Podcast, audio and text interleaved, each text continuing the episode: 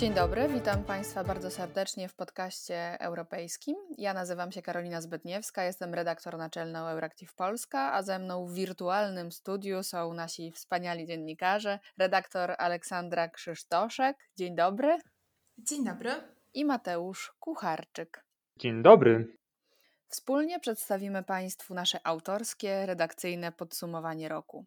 Był i do samego końca pozostał to rok naznaczony przede wszystkim przez pandemię COVID-19. Mimo, że rozprzestrzenianie się koronawirusa SARS-CoV-2 i wywołany przez to wielki kryzys społeczny i gospodarczy zmieniły to, jak pracujemy, jak utrzymujemy relacje z bliskimi, jak żyjemy, to jednak koronawirus to nie wszystko, czym żyliśmy w 2020 roku. Wraz z Zolą i Mateuszem przedstawimy 10 najważniejszych, najważniejszych zdaniem naszej redakcji wydarzeń w mijającym roku. Ja zacznę od odległej, położonej na południowej półkuli Australii.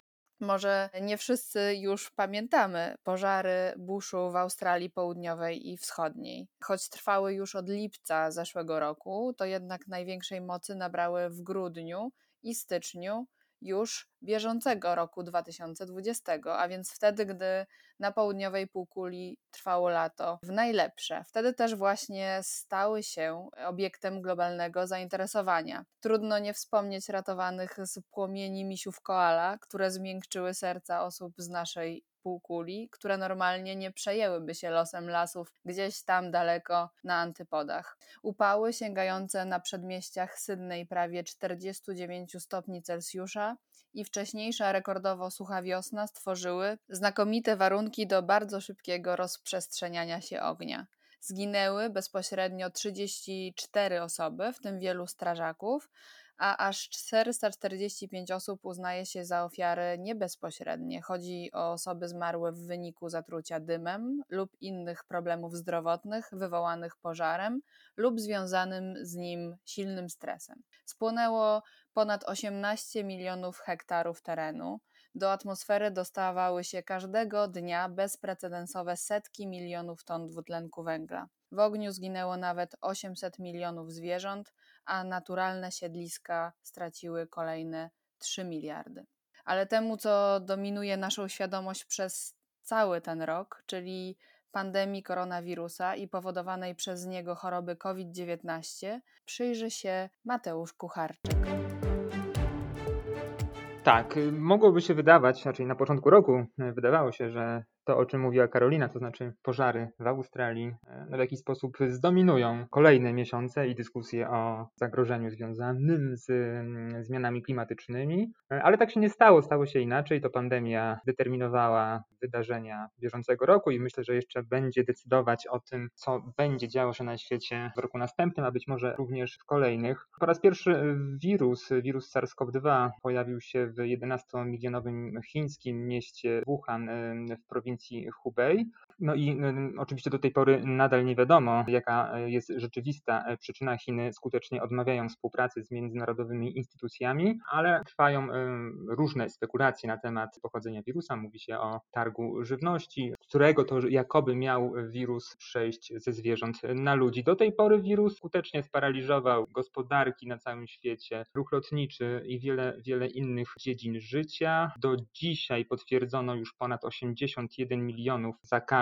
wirusem, koronawirusem, zmarło ponad 1 700 tysięcy osób, a wyzdrowiało, czyli ozdrowieńców tak zwanych y, mamy na całym świecie ponad 57 milionów. Ja natomiast chciałbym zwrócić uwagę na jakiś pozytyw, żeby nie y, mówić tylko o smutnych statystykach. Jeżeli można oczywiście powiedzieć o pozytywie dotyczącym koronawirusa, może zabrzmi to paradoksalnie, ale jakiś na pewno można znaleźć i moim zdaniem jest to rola nauki, to znaczy tego, w jaki sposób być może zmieni się postrzeganie nauki, naukowców, ekspertów, którzy przez ostatnie lata byli hmm, może nie odsądzani od czci wiary, ale jednak e, różne teorie dotyczące płaskości Ziemi zdobywały popularność. Tymczasem przez ostatnie miesiące to e, właśnie naukowcy i ich rola wpływa na nasze życie, na nasze zdrowie, na nasze codzienne funkcjonowanie, a nie polityków i ekonomistów. I być może oczywiście potrzebujemy jeszcze czasu na to, żeby udowodnić tę tezę, ale kolejne miesiące i lata pokażą, że nauka i naukowcy odzyskają e, należne im miejsce w społeczeństwach. To bardzo ważna uwaga. To ja bym może też ze swojej strony wskazała na jakiś pozytyw, którym mi osobiście wydaje się e, wywołany, co prawda, spowolnieniem e, gospodarczym, ale jednak zmniejszenie emisji gazów cieplarnianych. I mam nadzieję, że świat korzysta z tej szansy i będzie odbudowywał się może na nowy sposób, a nie trwał w dawnych wzorcach rozwoju gospodarczego. A teraz przeniesiemy się na Wielką Brytanię, czyli od niedawna już nie państwo członkowskie Unii Europejskiej i o sadze brexitowej opowie nam Ola. Myślimy, że być może już powoli możemy mówić o końcu tej sagi brexitowej po czterech i pół roku, e, jeśli liczyć od referendum brexitowego, które przypomnijmy odbyło się 23 czerwca 2016 roku, więc już 4,5 roku temu. Jak pamiętamy, e, negocjacje w sprawie przyszłych relacji Unii Europejskiej i Wielkiej Brytanii były bardzo trudne, były bardzo zacięte. O tym mówił też ostatnio główny unijny negocjator Michel Barnier, który powiedział, że brytyjscy negocjatorzy byli bardzo nieugięci, bardzo zdeterminowani. Negocjacje były na tyle trudne, że konieczne było uruchomienie okresu przejściowego. Brexit udało się sfinalizować dopiero z końcem stycznia tego roku, przy czym pozostały jeszcze do finalizacji rozmowy w sprawie przyszłej umowy handlowej między Wielką Brytanią a Unią Europejską negocjacje przedłużały się, trwały y, niemal do końca tego okresu przejściowego, tak więc było ryzyko nawet, że okres przejściowy będzie musiał być albo przedłużony, albo było ryzyko, że Wielka Brytania wyjdzie formalnie z Unii Europejskiej bez jakiejkolwiek umowy. Presja czasu podziałała jednak mobilizująco na strony negocjacji i udało się z czasem rozwiązać wszystkie sporne kwestie, łącznie z ostatnią kwestią, mianowicie kwestią rybołówstwa, która dla Brytyjczyków była niejako bastionem suwerenności. E, tak więc widmo ceł i innych ograniczeń w handlu między Brytyjczykami a Unią Europejską zostało zażegnane. Umowa jeszcze musi zostać ratyfikowana przez Parlament Europejski, do czego już oczywiście nie dojdzie w tym roku. Konieczna była taka furtka prawna prowizorycznego zastosowania tej umowy, natomiast eurodeputowani przyjrzą się tej umowie w przyszłym roku i ją ratyfikują. Tak więc y, miejmy nadzieję, że ta saga, o której już powiedziałyśmy z Karoliną i którą myślę, że już obie strony są zmęczone, dobiegnie wreszcie końca i że umowa okaże się korzystna dla obu stron. Teraz spojrzymy na międzynarodowe protesty i zrzucanie z piedestałów przywódców pisanej krwią nierzadko mniejszości historii. Mateuszu. Tak, oczywiście wywołałaś tematy, które teoretycznie dotyczą tylko, czy temat, który teoretycznie dotyczy tylko Stanów Zjednoczonych, mowa o ruchu Black Lives Matter. W rzeczywistości istnieje on od 2013 roku, ale no, pewnego rozpędu czy paliwa do działania dostał wiosną tego roku w związku z sprawą śmierci w maju czarnoskórego George'a Floyda w wyniku brutalnej interwencji białego, co należy podkreślić policjanta w Minneapolis, w Minnesocie. Oczywiście w związku z tymi protestami została zapoczątkowana dyskusja dotycząca no, z jednej strony e, przemocy policji i traktowania często białych policjantów ludności czarnoskórej w Stanach Zjednoczonych, ale protesty rozlały się e, przecież również na inne kraje, na inne kontynenty, były obecne również w Europie, we Francji, więc gdybyśmy mogli spojrzeć nieco szerzej to zjawisko, no, należy podkreślić, że zapoczątkowało ono pewną taką refleksję dotyczącą przemocy, to z jednej strony, rasizmowi z drugiej drugiej strony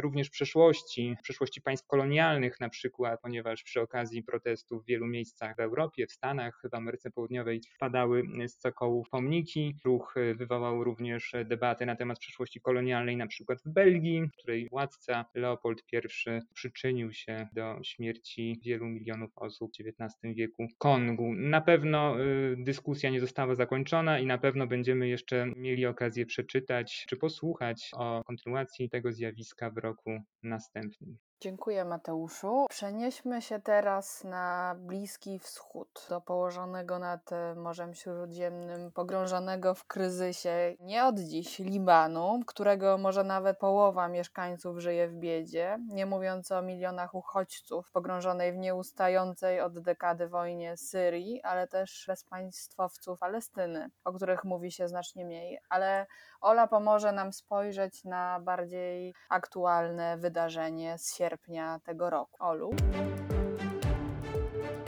W sierpniu tego roku miał miejsce, tutaj należy na to bardzo mocno zwrócić uwagę, prawdopodobnie największy konwencjonalny wybuch w historii świata, do którego doszło właśnie w Bejrucie. Eksplozja odczuwalna była w promieniu aż 240 kilometrów a Ziemia zatrzęsła się z siłą 3,3 stopnia w skali Richtera. Wybuch przyniósł ogromne straty. Zginęły według oficjalnych informacji co najmniej 204 osoby, a ponad 6,5 tysiąca zostało rannych. Przy czym nie były to jedyne straty, gdyż około 300 tysięcy osób straciło dach nad głową, Natomiast straty materialne szacuje się na około, uwaga, 15 miliardów dolarów. Przy okazji wybuchu wyszły na jaw y, nieprawidłowości, które mogły przyczynić się do tej eksplozji, ponieważ y, okazało się, że ogromny ładunek azotanu amonu składowany był w porcie bez jakiegokolwiek zabezpieczenia, a alarmujące raporty w tej sprawie były całkowicie ignorowane. Co ciekawe, od czasu tej eksplozji dwukrotnie też zmienił się premier. Co jednak ważne, to eksplozja, do której doszło, ujawniła głębsze problemy strukturalne i polityczne w Libanie, które prawdopodobnie, gdyby nie ten wybuch, byłyby dalej ignorowane.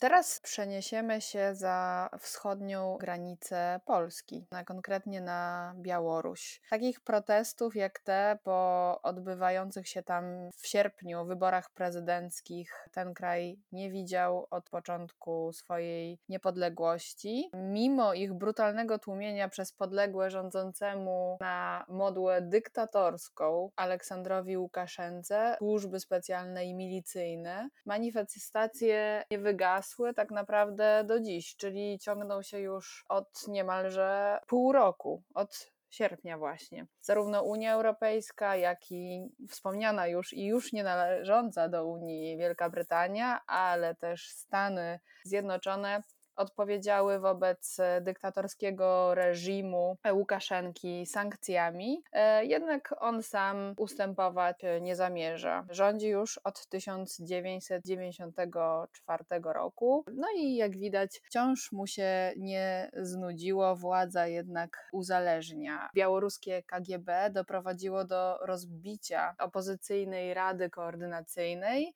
e, aresztowały bardzo wielu opozycyjnych działaczy a innych, jak na przykład wizytującą e, między innymi też w Polsce Światłanę Cichanowską, zmusiły do emigracji. Ale brutalność, w tym nawet zabójstwa kilku manifestantów, wciąż nie zamierzają studzić białoruskiego zapału do słusznych protestów. Reżim Łukaszenki nie był tak słaby jak dziś od swojego istnienia, a już przed wyborami w sierpniu został osłabiony przez jego ignorowanie i lekceważenie pandemii koronawirusa, co również bardzo wkurzyło białoruskie społeczeństwo. Tym jak na przykład mówił, że można leczyć się z wirusa za pomocą wódki czy sauny, czyli sam rozsiewał bardzo, bardzo groźne fake newsy, dezinformacje. Jednak prawdziwym testem dla wytrzymałości tego jeszcze bardziej, coraz bardziej słabnącego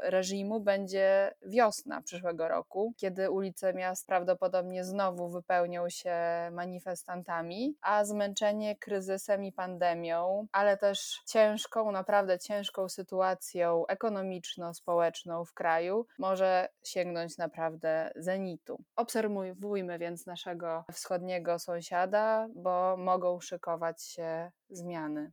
Ale protesty w tym roku rozgorzały na dobre nie tylko za naszą wschodnią granicą, ale też na naszym własnym polskim podwórku. Mateuszu.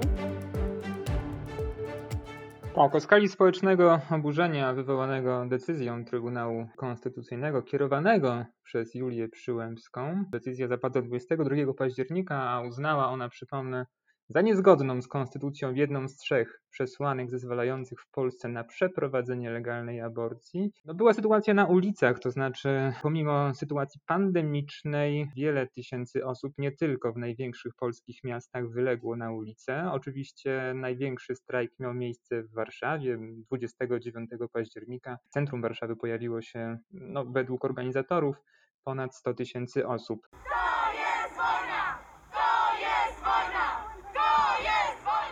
Ale tak jak podkreśliłem, protestowano również w mniejszych ośrodkach, protestowano w małych miejscowościach, gdzie zazwyczaj o, o, tego typu protesty jest o, wiele, jest o wiele trudniej. Sytuacja związana ze strajkiem kobiet, czy z protestami strajku kobiet wpłynęła na sondaże. Władza straciła według wielu badań różnych ośrodków, e, różnych sondażowni, więc jest to niewątpliwie sytuacja kłopotliwa dla obozu rządzącego w Polsce i świadczy też o tym decyzja dotycząca nieopublikowania wyroku Trybunału co sprawia, że zakwestionowana przez Trybunał Konstytucyjny część ustawy dotyczącej dopuszczalności przerywania ciąży de facto wciąż obowiązuje. Ale gdybyśmy na chwilę e, spojrzeli nieco szerzej na e, prawa kobiet w Europie, na świecie, sytuacja no oczywiście wygląda bardzo różnie, w tym sensie, że o ile w Polsce prawa kobiet się ogranicza, są kraje, gdzie prawa kobiet poprawiły się, na przykład w Sudanie doszło do przegłosowania przez parlament zmian dotyczących zaprzestania okaleczania żeńskich narządów płciowych. Z kolei w Argentynie właśnie dzisiaj w nocy polskiego czasu, z wtorku na środę, dojdzie do głosowania dotyczącego legalizacji y, aborcji, więc prawa aborcji z pewnością nie tylko w Polsce i prawa kobiet nie tylko w Polsce w następnym roku również będą jednym z głównych tematów, o czym na pewno będziemy informować. Dziękuję Mateuszu. A teraz e, przeniesiemy się daleko, daleko do Stanów Zjednoczonych, o których opowie nam Ola. Wybory w Stanach Zjednoczonych zwykle budzą ogromne emocje na całym świecie, nie tylko oczywiście w samym kraju, w samych Stanach Zjednoczonych. Cztery lata temu wszyscy emocjonowaliśmy się walką między Hillary Clinton a Donaldem Trumpem. Wybory zakończyły się wówczas dość nieoczekiwanym rezultatem, zwycięstwem Donalda Trumpa. W tym roku y, Donald Trump walczył o reelekcję. Jego rywalem był Joe Biden. Należy odnotować, że Trump w czasie czterech lat swojej y, prezydencji utracił wielu zwolenników, ponieważ wielu wyborców nie spodziewało się, że jego polityka, zarówno jeśli chodzi o kwestie wewnętrzne, jak i politykę zagraniczną, że jego retoryka, że jego kierunek działań będzie aż tak radykalny. Jak pamiętamy, było to nie tylko wychodzenie z umów międzynarodowych, takich jak porozumienie paryskie czy umowa nuklearna z Iranem, ale także y, powrót takiej rasistowskiej, ksenofobicznej y, retoryki na krajowej scenie politycznej. Tak więc wielu wyborców Trumpa było już tym zmęczonych i jeśli nawet nie, nie popierało otwarcie demokratów, to zdecydowało się w tych wyborach zagłosować na Joe'ego Bidena.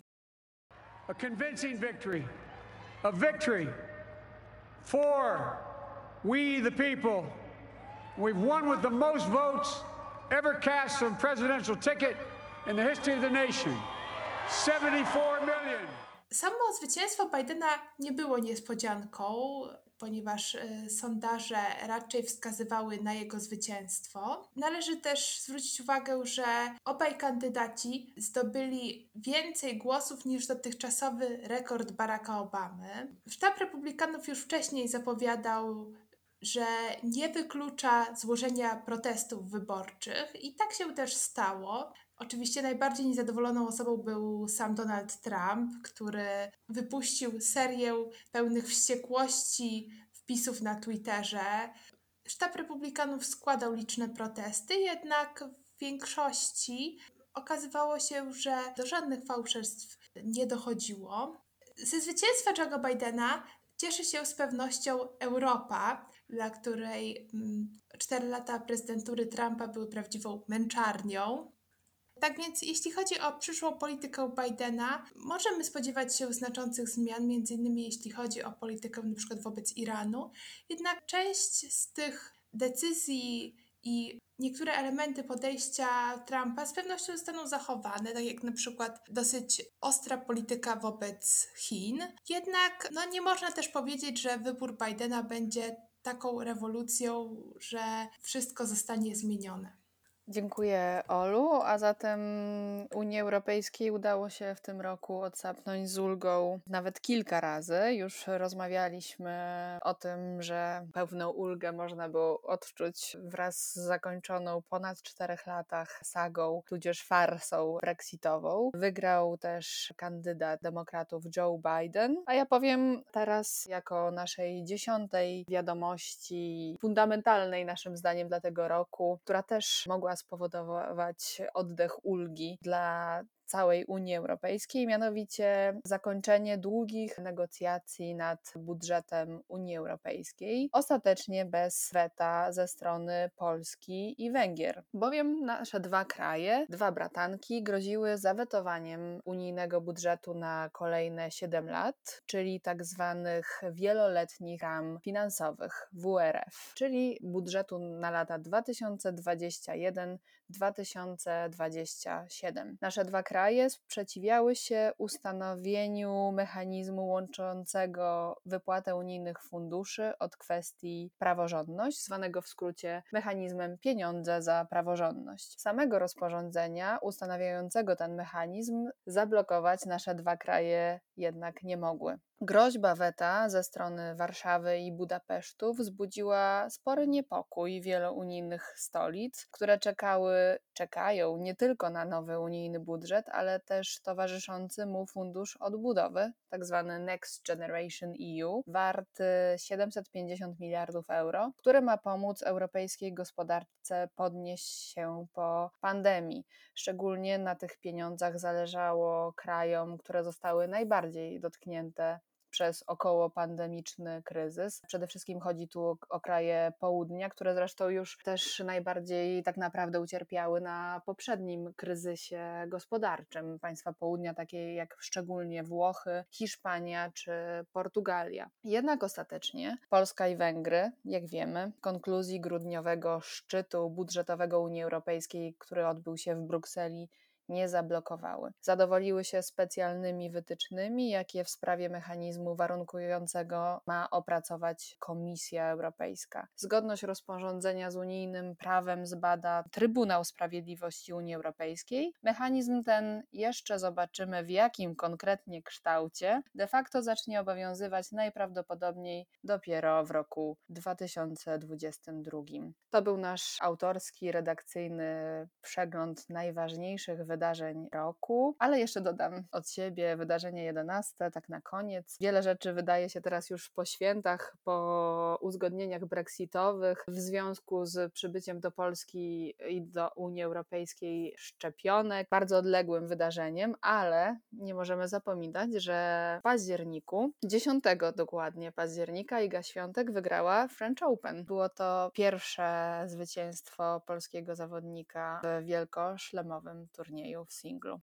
Świątek mistrzynią Rolanda Garrosa. No coś, co wydawało się niemożliwe przed rozpoczęciem turnieju, coś, co nie wydarzyło się w historii dyscypliny, w historii naszego kraju. Gdy wchodziła na kort, towarzyszyły jej dźwięki Welcome to the Jungle zespołu Guns N' Roses.